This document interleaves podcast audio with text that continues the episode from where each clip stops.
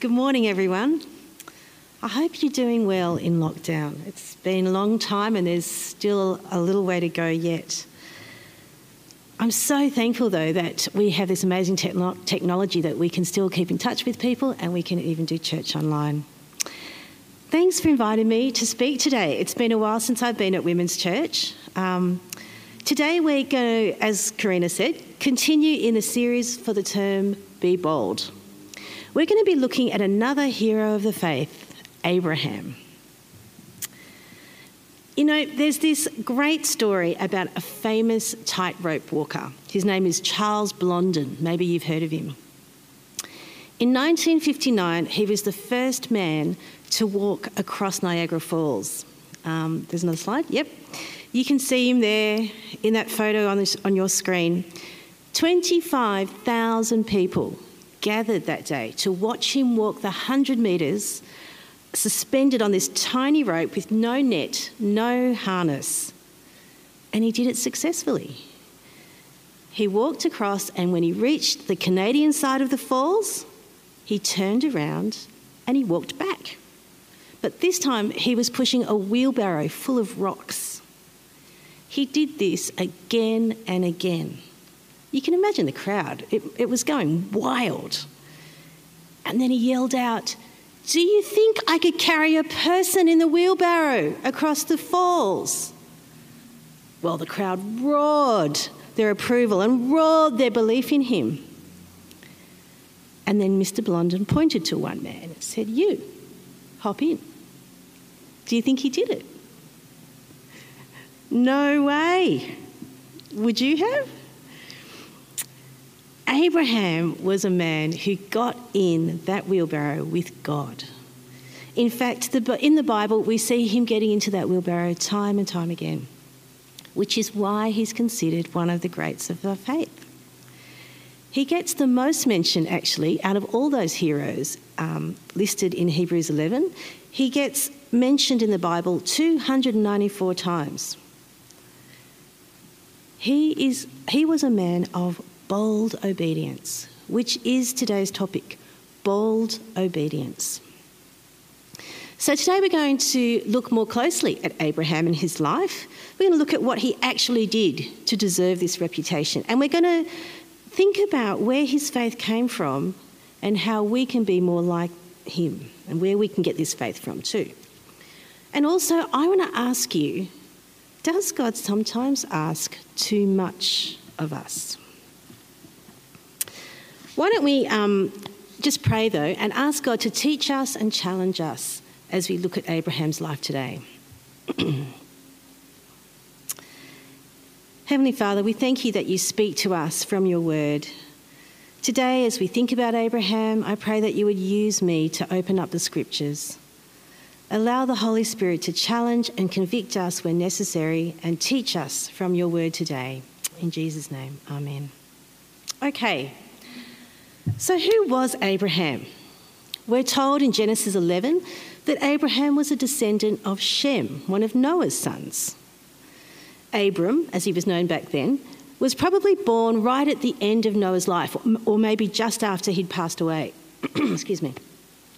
Shem, uh, Abraham's great great great grandfather, 10 generations back, lived 600 years, the Bible tells us, and so he was probably still alive. Oh, he was definitely still alive when Abraham was born, and in fact, he outlived Abraham.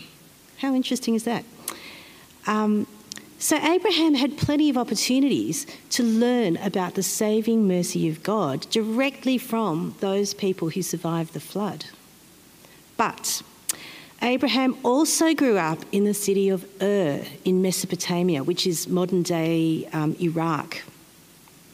It was an affluent, civilized, cosmopolitan area just south of Babylon, which was, of course, the seat of the powerful and extremely wealthy king of Babylon. This is the same area that the Tower of Babel was built. It was a very pagan area.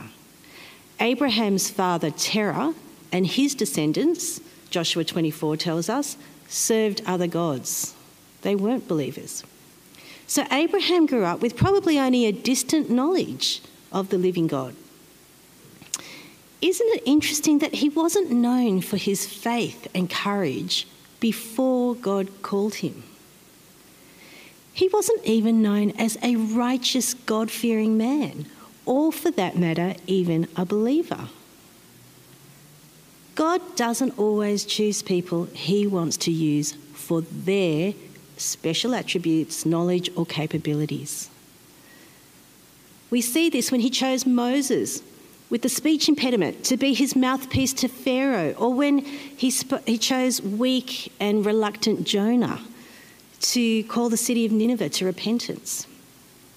Sometimes, mm, perhaps most of the time, God chooses people for what he knows he will do in and through them. He chooses them not for who they are, but for who he is. So, why was Abraham eventually known as a man of faith? In the Bible, there are two main stories um, that show Abraham's faith in God.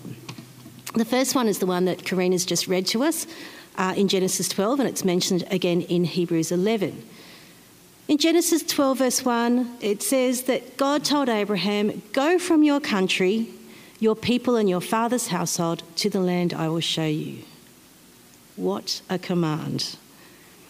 You know, when God told our family to move to Mongolia 11 years ago, I mean, that was a huge challenge. It really rocked us. It rocked our world, it rocked our church, it, it was amazing. But this request of God, or command of God's to Abraham now was completely different. Abraham's not just going somewhere for the weekend. This is no luxury mystery flight where he gets to come home after a few days. He's told to take his family on a journey to an unknown destination which is going to take an unknown length of time to get there. Can you imagine Sarah's reaction when he tells her this?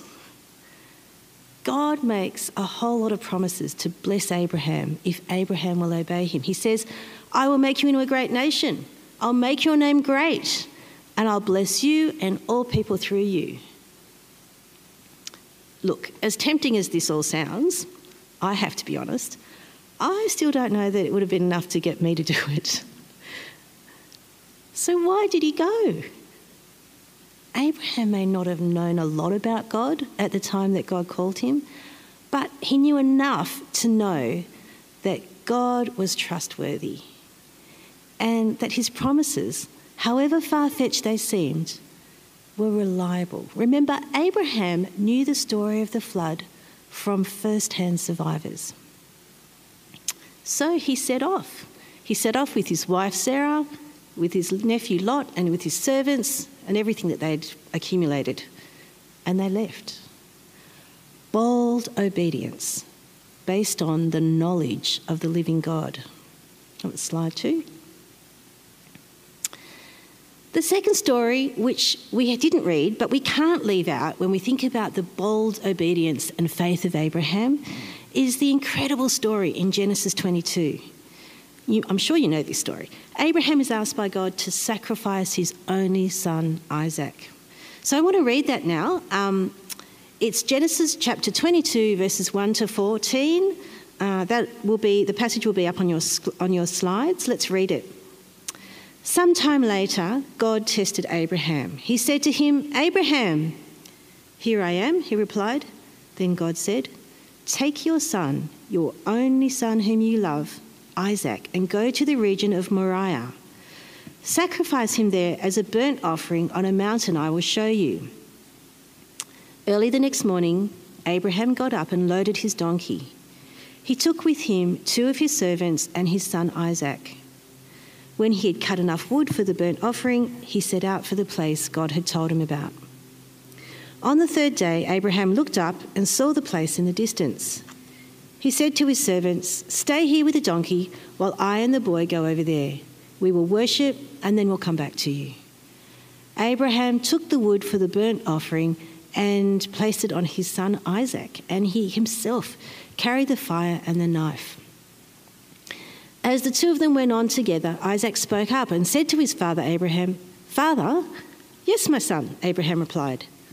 The fire and the wood are here, Isaac said, but where's the lamb for the burnt offering?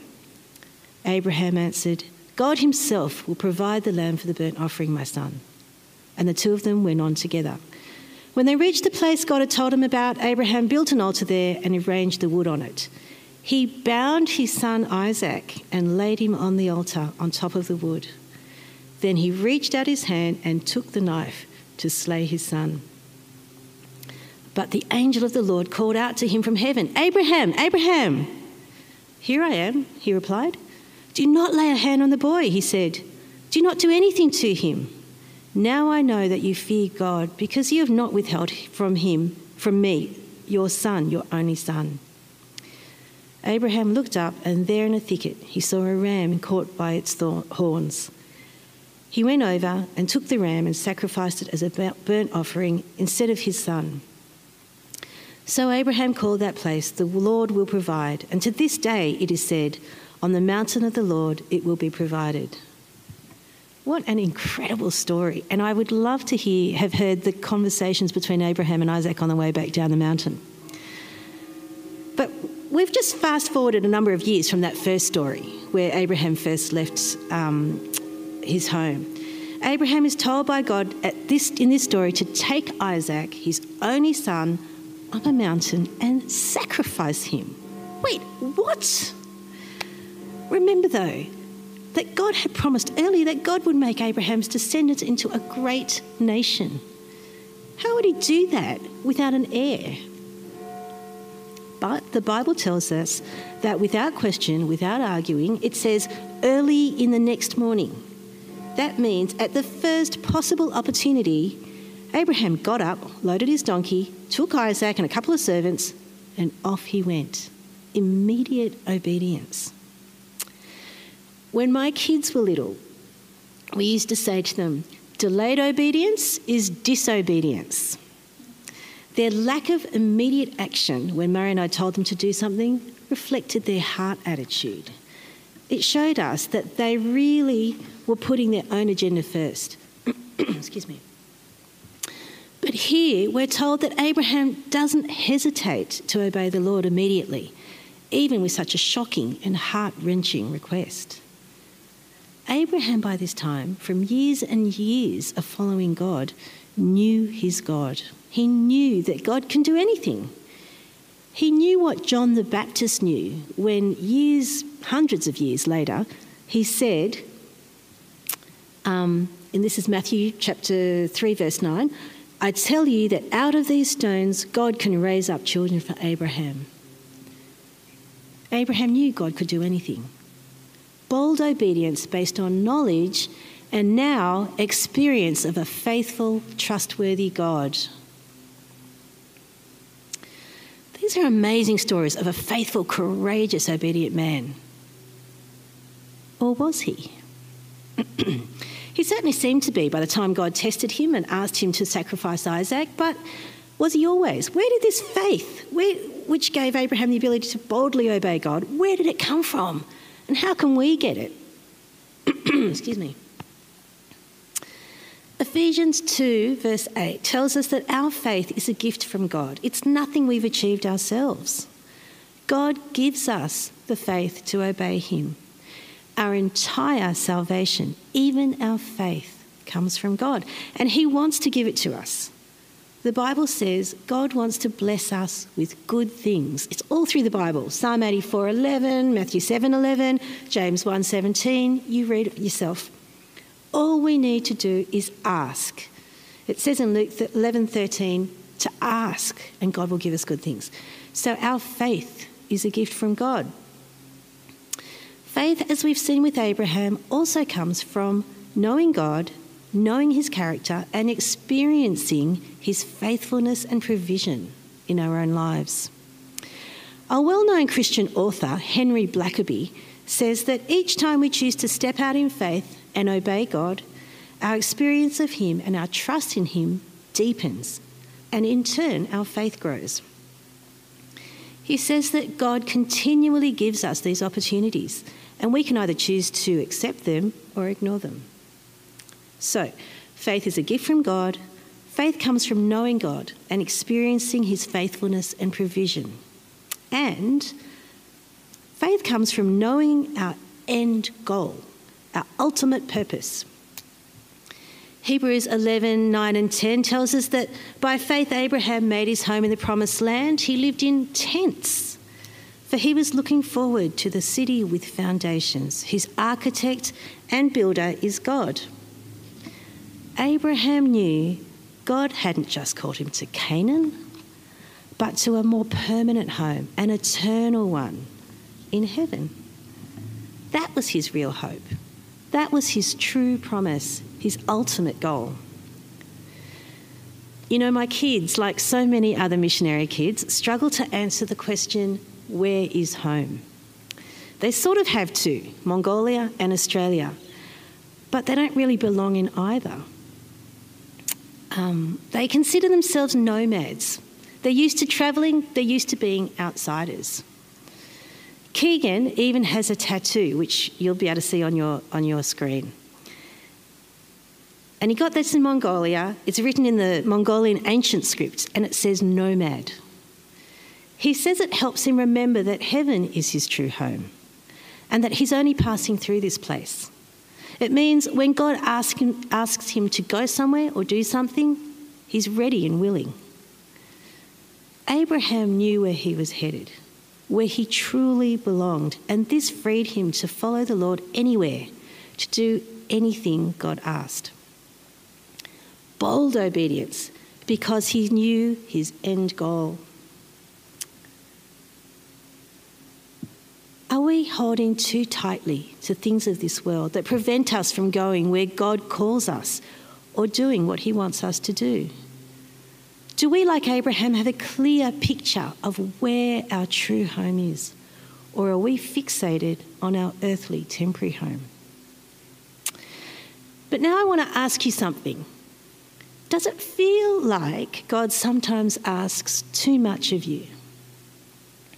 Let's go back to that first story of Abraham's um, act of faith that Hebrews talks about, where God tells Abraham to pack up everything and go. Just excuse me a moment. Sorry about that. This command of God seems really out of the blue, completely unexpected. And it's easy to read that passage in Genesis and think, I could never do that. Now, I don't want to take away from the incredible amount of faith that Abraham showed, but I want to suggest that God was already working, orchestrating events way before he spoke to Abraham. He had already set the scene to make it just a tad easier for Abraham to say, Yes, Lord. Have a look with me at Genesis 11, verse 31 on your screen. Terah took his son Abraham, his grandson Lot, son of Haran, and his daughter in law Sarai, the wife of his son Abraham. And together they set out from Ur of the Chaldeans to go to Canaan. But when they came to Haran, they settled there. Did you catch it? Terah, Abraham's father, was already going to Canaan. He'd already left home. Have a look at the map on your screen now. This is a, a picture, um, a map of where Abraham and, well, Terah and then Abraham went. Terah had taken his family, left their home in Ur, which is down on the bottom right of your screen, and he had travelled almost halfway to Canaan. Now, in those days, you couldn't just go straight from Ur to Canaan uh, because you'd have to cross the Arabian desert on foot, which is not a good thing to do. Instead, Terah and his family followed the waterways, which was the normal path. They followed the Euphrates River, where the towns were situated, and he ended up in Haran at the, at the north of your screen, which is in modern day southern Turkey. Now, we're not told Terah, who remember was not a believer, he worshipped other gods, other gods. We're not told why he was heading to Canaan. We're not told why he ended up stopping halfway in Haran. But we do know that Terah's decision to leave Ur, the family seat for generations, took Abraham almost half the way to the place God finally called him to. Isn't that interesting? Abraham had grown up in wealthy, built up Ur. But because of Terah's decision to move to Canaan, Abraham learnt how to become a nomad for the first time in his life. He learnt how to live in tents. With his dad, he travelled 8,000 kilometres from Ur to Haran on foot or maybe camel, but he learnt how to survive. So when God called him from Haran to go to a place that he would show him, Abraham knew the logistics of how to do this because he'd already done it with his dad.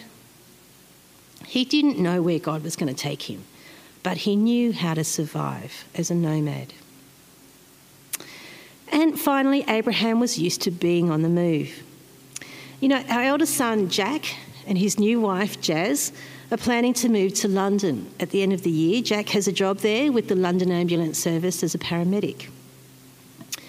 For Jack, it's pretty, pretty easy. He's moved countries a few times now. Uh, he's used to moving around and he's left his family before. But for Jazz, who's barely moved a suburb away from her family, it's going to be a whole different matter. It's going to be hard. But Abraham had already left his home in Ur. He was already a nomad.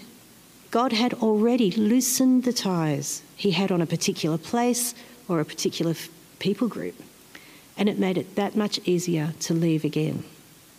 So, all this time, we can see that God had been preparing Abraham for the journey ahead. He knew what Abraham needed, he knew his limitations and capabilities. It was still a huge leap of faith for Abraham to obey God and follow him. But we can see God's hand behind the scenes, laying it all out for him and readying him. Bold obedience. Why? Because God had been preparing him. Does God ask the impossible of us? Maybe if we're only relying on our own capabilities. But if God asks us to do something, we can be sure that He will also provide the way and the means. He's already preparing us for the task He's given us. All right, so today we've seen that Abraham showed bold obedience based on his knowledge of the living God.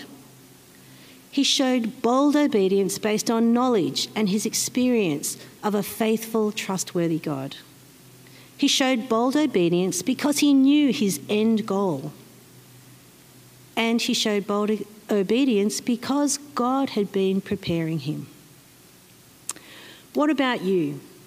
What is God asking of you today, this week, this year? Whatever it is, know that, like in Abraham's life, God has already been preparing you for this task. And He will give you whatever you need to obey Him. Hold loosely to things of this earth, sisters, because our true home, our true hope is with Christ in heaven. Let's pray. Heavenly Father, we thank you so much for your word. We thank you for what we can learn from Abraham and his life. Lord, give us the courage of Abraham. Give us the, um, all, all the things that we need to obey you. And Father, I pray that when you ask us to obey you, we would be ready, willing, with immediate obedience. In Jesus' name, amen.